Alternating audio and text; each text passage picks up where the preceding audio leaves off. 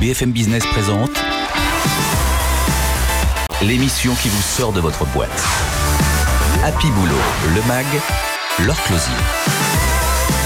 Bonjour à tous et bienvenue dans Happy Boulot, le MAG. C'est cette semaine que l'allongement du congé paternité commence à être une réalité. Vous allez pouvoir prendre 25 jours au lieu des 11. On va en parler avec Mathilde Khaled, elle est DRH de Shine. Elle veut aller encore plus loin.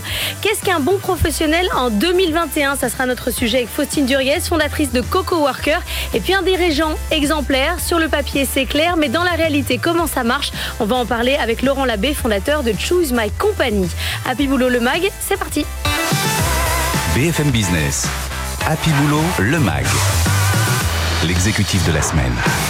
Et c'est d'actualité cette semaine, on va parler de l'allongement du congé second parent. Il est effectif depuis hier, jeudi 1er juillet. C'est une petite révolution, ça passe de 11 à 25 jours. Et on va en parler avec Mathilde Khaled. Bonjour, vous êtes DRH de Shine. Shine, c'est un compte pro pour les freelances et les travailleurs indépendants. 120 salariés. Chez vous, le congé euh, second parent, ça existe déjà. C'est déjà les 5 semaines que vont pouvoir prendre euh, les seconds parents, les pères et euh, et les mères pour les couples homosexuels euh, dans, dans quelques jours. Vous, ça existe déjà chez vous. C'était un besoin pour vos salariés? Effectivement, euh, le congé euh, second parent allongé à cinq semaines existe déjà depuis deux ans. pour nous, c'était un enjeu central dans le combat pour l'égalité homme-femme au travail.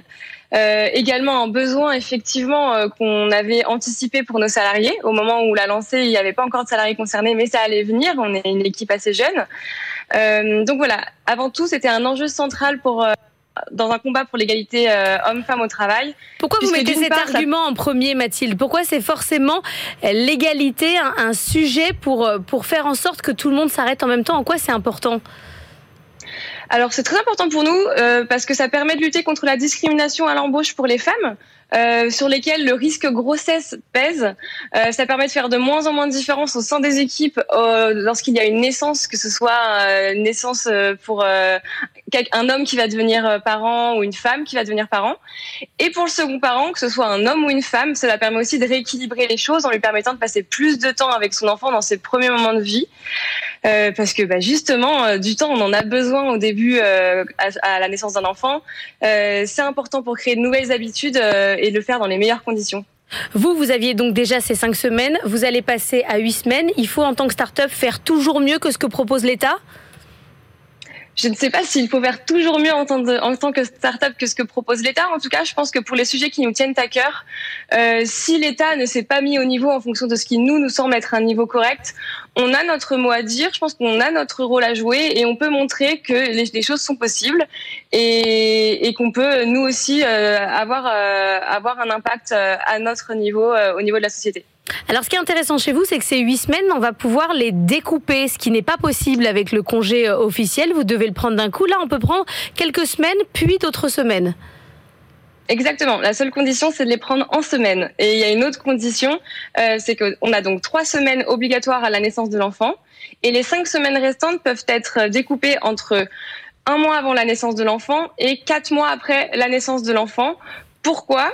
Euh, Parce que quand c'est le deuxième enfant ou le troisième enfant et qu'il y a déjà donc euh, la conjointe qui est enceinte et que du coup c'est plus difficile de s'occuper des enfants à la maison, nos salariés nous ont remonté que ça pourrait être une bonne idée de pouvoir prendre des semaines en amont.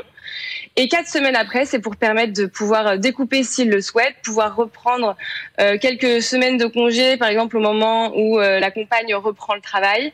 Euh, c'est vraiment pour être le plus adaptable possible par rapport à la réalité de ce que vivent euh, les employés. Il faut euh, bien sûr que le congé existe, mais il faut le prendre dans la réalité, passer de la théorie aux actes. Est-ce que chez vous, le congé second parent est compensé à 100% Oui, il est compensé à 100%. Ça, c'est essentiel. Tout comme hein. le ah, je pense que c'est essentiel, sinon il y a trop de risques que le congé ne soit pas pris pour diverses raisons, précarité ou autre. C'est vraiment un élément qui est important pour nous, tout comme c'est important pour nous de maintenir le salaire à 100% pour les femmes qui partent en congé maternité, quelle que soit leur ancienneté dans l'entreprise. Vous avez signé le Parental Act, c'est quoi? Le Parental Act, donc c'est un collectif de plusieurs euh, entreprises, des centaines, qui se sont engagées à, avant que l'État euh, euh, allonge le congé à cinq semaines, qui s'engageaient déjà à donner cinq semaines de congé en cas de, de, congé second parent en cas de naissance d'un enfant au sein de, au sein de la famille. Est-ce que vous avez l'impression, euh, en tant que start-up, que si vous ne, ne proposez pas euh, ce, congé parental, si vous n'êtes pas un peu euh, moderne sur, sur les questions sociétales, vous allez perdre vos talents? On ne l'a pas pensé comme ça. On ne l'a pas pensé comme un modèle de marque employeur ou de rétention d'employés. Euh, le but, c'était vraiment euh, d'essayer d'aller euh, vers quelque chose qui nous semble le modèle le plus efficace, enfin efficace, le mot est mal choisi, mais en tout cas qui soit un modèle qui nous convient le mieux par rapport à nos objectifs de diversité et d'inclusion. donc, donc, quand même, il y a un sujet d'attractivité. Vous avez un objectif de diversité, il faut attirer. Non, alors je ne dirais pas que c'est un, que c'est fait pour attirer nos talents. C'est vraiment pour, encore une fois, c'est un enjeu de société il nous, nous semble important en tant qu'entreprise d'y contribuer en attendant que l'État s'y mette lui aussi et allonge également euh, son congé. Il y a des effets secondaires, on ne peut pas le nier. Oui, effectivement, je pense qu'on peut faire de la rétention, comme on dit, la rétention de talent, que peut-être que ça peut être une, notre politique familiale être attractive. Euh, mais on l'a vraiment. Donc pour vous, c'est plus un impact social, sociétal qu'un sujet d'attractivité. Vous considérez qu'en tant qu'entreprise, vous avez un rôle à jouer dans le débat public? Définitivement, oui. C'est le, bah, comme ça qu'on l'a qu'on l'a pensé et euh, voilà.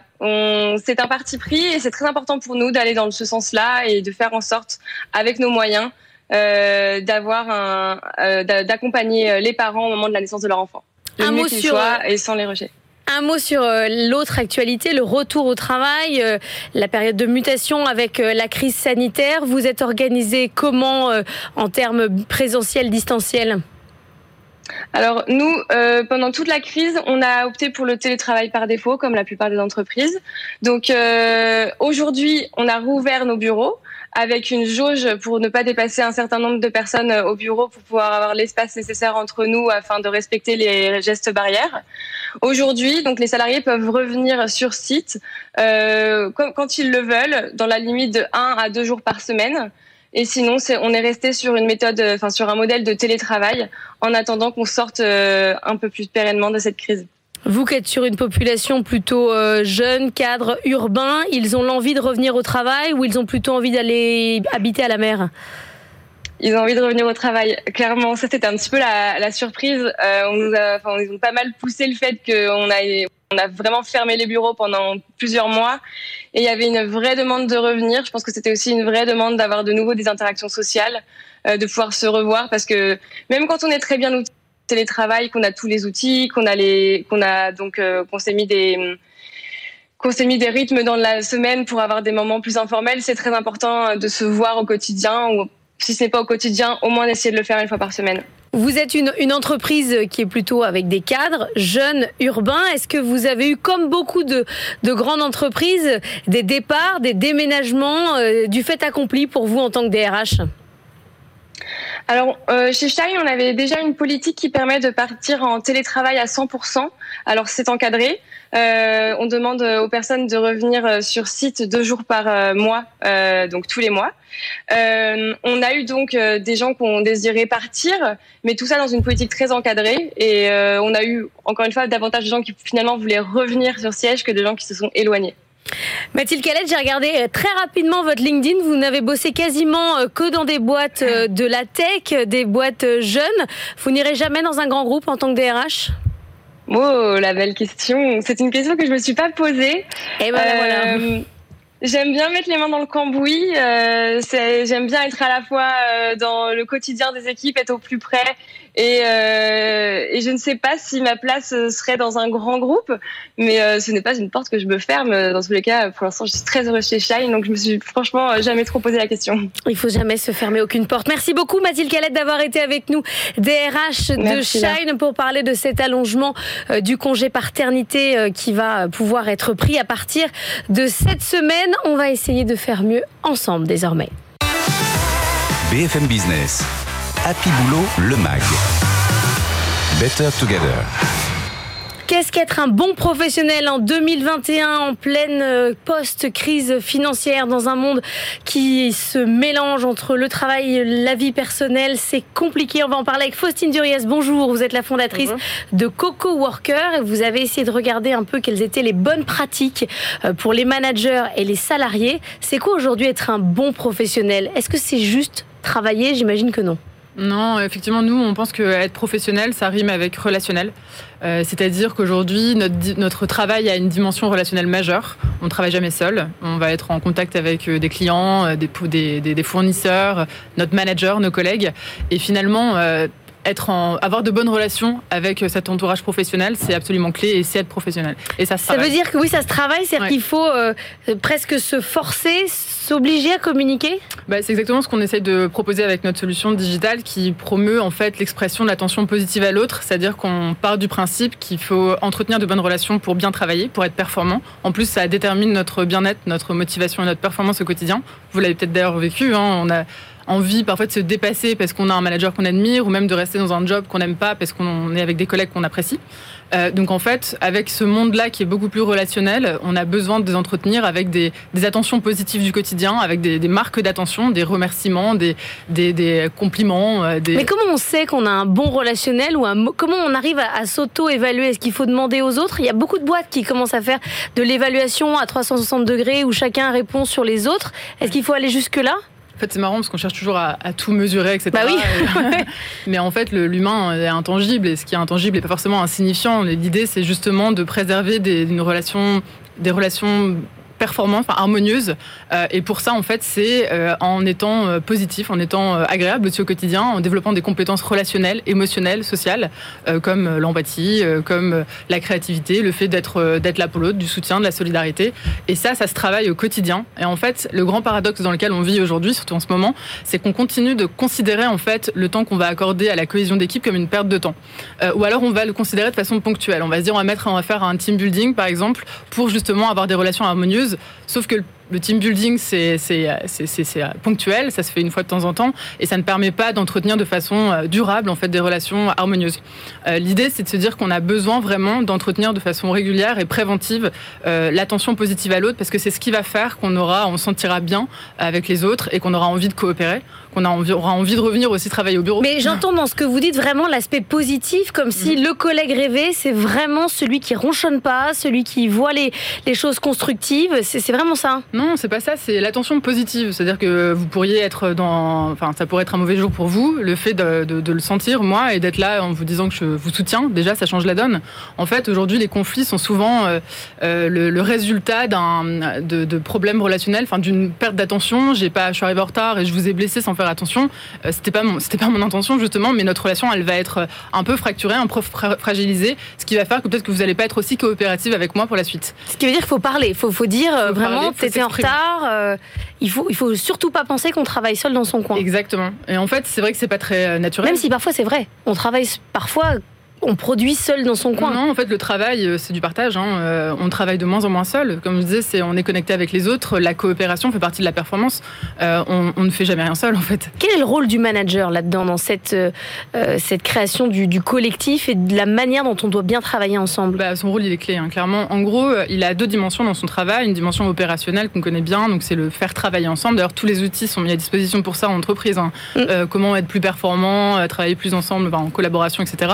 Mais son deuxième rôle majeur et c'est la dimension relationnelle, c'est le vivre ensemble. Et c'est à lui qu'incombe le, le, le, besoin, le, le, devoir finalement de s'assurer qu'il y a des bonnes relations euh, dans son équipe et que les gens ont envie de travailler ensemble du coup. Vous parlez des outils euh, collaboratifs. Il y a beaucoup de collaborateurs justement qui se sentent assommés par, euh, par ces outils. Tout d'un coup, on dit ah, on va passer à Salesforce, on va passer à, à tel protocole, mmh. ça va être l'enfer, ils vont nous forcer à, à faire du process, du process. Ça peut aussi être positif. Bah, oui, c'est-à-dire que là, tous les, tous les outils que vous me, vous me, mentionnez, en fait, sont des outils à visée opérationnelle. C'est ce qu'on disait, c'est vraiment pour la dimension opérationnelle de notre travail. Euh, c'est très cognitif, très rationnel, etc. Mmh. Il n'y a pas d'outils aujourd'hui qui existent qui permettent euh, pour vraiment développer et entretenir nos relations aux autres. On va penser peut-être à du réseau social, mais le réseau social, c'est fait pour partager de l'information. c'est pas fait pour dire je fais attention à Laure et je vais la valoriser si elle fait quelque chose de bien. Et c'est en fait c'est un peu mon job de faire attention à ça. Et c'est finalement c'est la symétrie des attentions, mais qui est pas uniquement descendante. On va se dire qu'on doit faire attention aussi à notre collègue et à notre manager également. Et ça aussi c'est un process où ça rentre dans un on peut le voir comme un protocole. Euh, on peut le voir comme un process, mais on parle de relations en fait. Euh, c'est drôle, ça peut s'appliquer même à notre vie personnelle, en, couple. On sait qu'on doit entretenir une relation pour que ça marche. Bah, c'est la même chose en entreprise. Et finalement, le manager, il est garant de ça. Et en fait, on a, euh, je ne sais pas si vous connaissez le livre euh, Les cinq langages de l'amour de, Gary Chapman. Non. Et eh bien voilà, en fait, c'est intéressant parce que lui, ce qu'il explique, c'est que pour avoir de bonnes relations, il faut par exemple euh, avoir des moments de, qualité. Mais ça, quand on l'applique au, rôle du manager, c'est exactement faire des one-to-one plus réguliers. il explique qu'il faut avoir des paroles valorisantes. Bah, c'est exactement ce qu'on propose avec Coco Worker, de se partager régulièrement des paroles de remerciement, de consolation, de pardon et d'encouragement.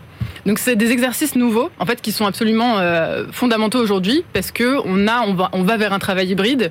Euh, donc on a, on a besoin de euh, de surinvestir en fait cette dimension relationnelle. Mais pour vous, ça s'apprend parce que quand on dit il a de l'intelligence collective mm. ou, émotionnelle ou il n'en a pas, on a l'impression que c'est que c'est définitif. Non, justement, en fait, ça s'apprend en continu. En fait, ça se travaille en continu parce que les relations sont hyper fragiles et on parle de soft skills en plus, hein, donc c'est jamais définitif, c'est des compétences molles, c'est un peu comme un muscle qu'il faut travailler régulièrement.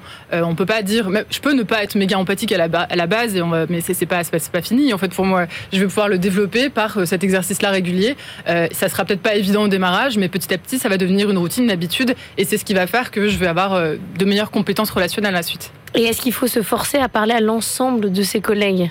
Alors, aller plus loin que les affinités de départ bah oui, l'idée c'est ça, c'est que notre travail, on a J'étais besoin. sûr que vous allez me répondre oui.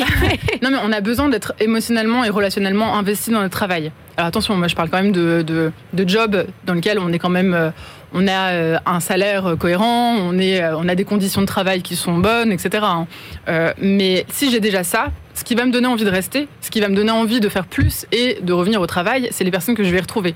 C'est les relations que je vais avoir avec les autres. Et ça, c'est pour ça que c'est intéressant de prendre du temps. Est-ce que vous avez l'impression que les entreprises en sont vraiment conscientes Que ça, dans l'attractivité, euh, l'ambiance, les collègues, c'est essentiel? Bah, Ce que je vous dis, c'est ça le paradoxe, c'est qu'elles en ont conscience, mais elles le font très ponctuellement. Et jusque-là, elles, jouaient beaucoup sur le lieu, finalement. Enfin, ce qui donnait envie, c'était, oui, je vais dans cet endroit-là, qui est en plein centre de, de Paris, etc. Il y a un baby-foot, c'est cool, etc. Donc c'est ça qui me donne envie d'aller au travail et de rester dans cette entreprise et de m'y attacher. Aujourd'hui, on peut plus faire ça parce qu'on va plus, qu'on va se croiser de toute façon. Et ce qui va me donner envie de, rester et, bah, et de me donner, c'est les autres. C'est le lien. C'est le lien Merci beaucoup d'être venu nous parler euh, du, euh, euh, du, du, collaborateur de 2021, Faustine Duriez, fondatrice de Coco Worker. On va continuer à parler d'humain, on va parler du dirigeant, mais quand il est exemplaire uniquement.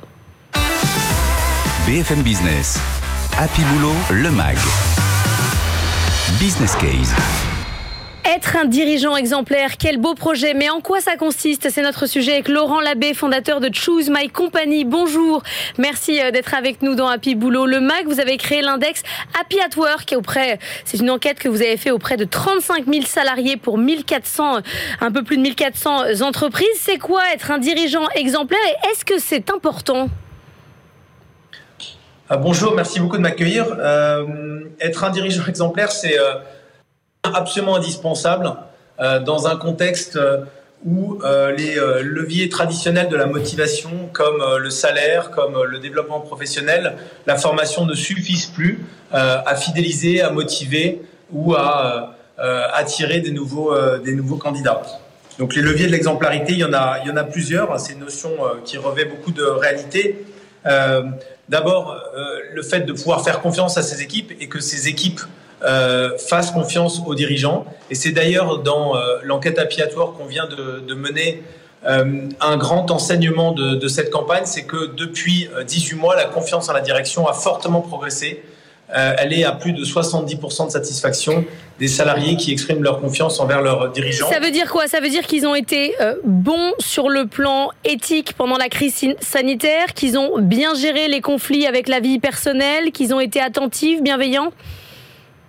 Ça veut dire que d'abord, ils ont euh, fait preuve de plus euh, d'humanité euh, que ce qu'ils avaient l'habitude de faire, et ça, les salariés leur en font reconnaissant. Ils se sont rapprochés des situations individuelles, ils ont soutenu, ils ont parfois traversé les mêmes difficultés, donc il y a une sorte de rapprochement qui s'est opéré. Ils ont aussi réussi à animer des collectifs, et ça, c'est très compliqué dans des contextes de travail de télétravail à 100% ou de travail hybride. Animer un collectif, c'est dur. Ils ont euh, euh, finalement aussi modifié leur façon de laisser les collaborateurs prendre des décisions. C'est ce qu'on appelle la subsidiarité. Ils ont été forcés finalement de laisser les salariés prendre des décisions au niveau où était le leur. Et ça, cette autonomie, est fortement appréciée. Donc, si je comprends bien, si je comprends bien, c'est d'avoir fait confiance aux salariés qui vous rend exemplaire en tant que dirigeant c'est s'être humanisé, c'est avoir fait plus confiance et les avoir laissés décider à leur niveau, c'est avoir partagé plus d'informations que d'habitude, avoir fait preuve de transparence sur les comptes, sur les projets, sur les incertitudes. C'est aussi avoir mis en place des systèmes d'évaluation de, de, la performance qui étaient finalement plus, plus clairs et plus objectifs puisqu'on n'avait pas les mêmes ressorts que d'habitude. Et puis dernier élément, c'est l'attitude exemplaire. L'attitude exemplaire du euh, manager, elle s'est fortement euh, renforcée les collaborateurs sont en attente d'une attitude qui est irréprochable. Euh, c'est-à-dire en termes de euh, comportement vis-à-vis des femmes, vis-à-vis des personnes en situation euh, de minorité, les comportements qu'on pouvait accepter il y a quelques années ne passent plus du tout. ils font prendre des risques sur la réputation de l'entreprise, ils démotivent des équipes ou des collaborateurs en entier, et puis de façon un peu plus grave, ils font aussi le lit des discriminations, euh, Mais est-ce que ça veut dire qu'il faut que le chef d'entreprise ou même le manager, quand on descend d'une échelle, doit être une sorte de modèle? Est-ce qu'il doit, au-delà de donner l'exemple, donner euh, l'envie de le suivre? C'est un leader et ça, ça a toujours été euh, le cas. Il a toujours besoin d'inspirer et de guider dans une direction qui, qui motive et qui excite les équipes, ça c'est certain. Mais oui, il doit être un modèle, il doit être exemplaire dans ses attitudes, il doit être équitable. Euh, il doit être intègre. Euh, les Mais ça fait beaucoup, ça fait beaucoup, quoi. C'est, c'est, pas si simple d'être exemplaire, intègre, de répondre à toutes les questions, euh, d'être toujours là, et en plus de jamais faire un faux pas, et surtout pas une blague qui dépasse. C'est quand même compliqué. Ah bah ça a toujours été très compliqué d'être manager ou dirigeant.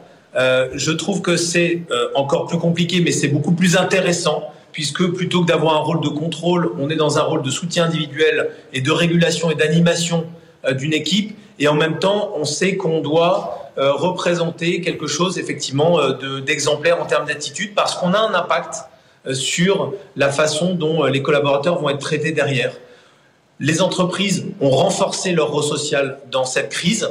Le fameux S de l'ESG et la gouvernance, le G de l'ESG, se sont hissés au même niveau que la partie environnementale. C'est une très bonne nouvelle, mais ça fait euh, peser des nouvelles responsabilités sur ceux qui dirigent l'entreprise. Donc la gouvernance, c'est est-ce que euh, je fais preuve de parité dans mes organes de décision Donc comment euh, je mets en place les façons d'être paritaire? Eh ben, C'est en commençant par avoir des attitudes qui sont exemplaires vis-à-vis des femmes. Est-ce que vous avez l'impression qu'on écoute du coup plus les DRH ah, On écoute beaucoup plus les DRH depuis 18 mois. Ça, ils se sont remis au centre du dispositif d'une très belle façon et pas uniquement pour des questions administratives ou de gestion euh, du chômage partiel, mais parce qu'ils ont dû réorganiser euh, l'espace, le temps de travail, euh, mettre en place des suivis de situation individuelles, faire preuve de plus d'humanité que d'habitude. Oui, je pense que le rôle des RH s'est fortement renforcé. Eh ben, c'est une excellente nouvelle. On espère que ça va durer. On attend toujours que les DRH soient présentés avant les directeurs financiers. C'est notre, notre but dans Happy Boulot le Mag. Merci beaucoup, Laurent Labbé, d'avoir été avec nous, fondateur de Choose My Company. C'est la fin d'Happy Boulot le Mag. Je vous souhaite un excellent week-end sur BFM Business et je vous dis à la semaine prochaine. BFM Business, Happy Boulot le Mag l'émission qui vous sort de votre boîte.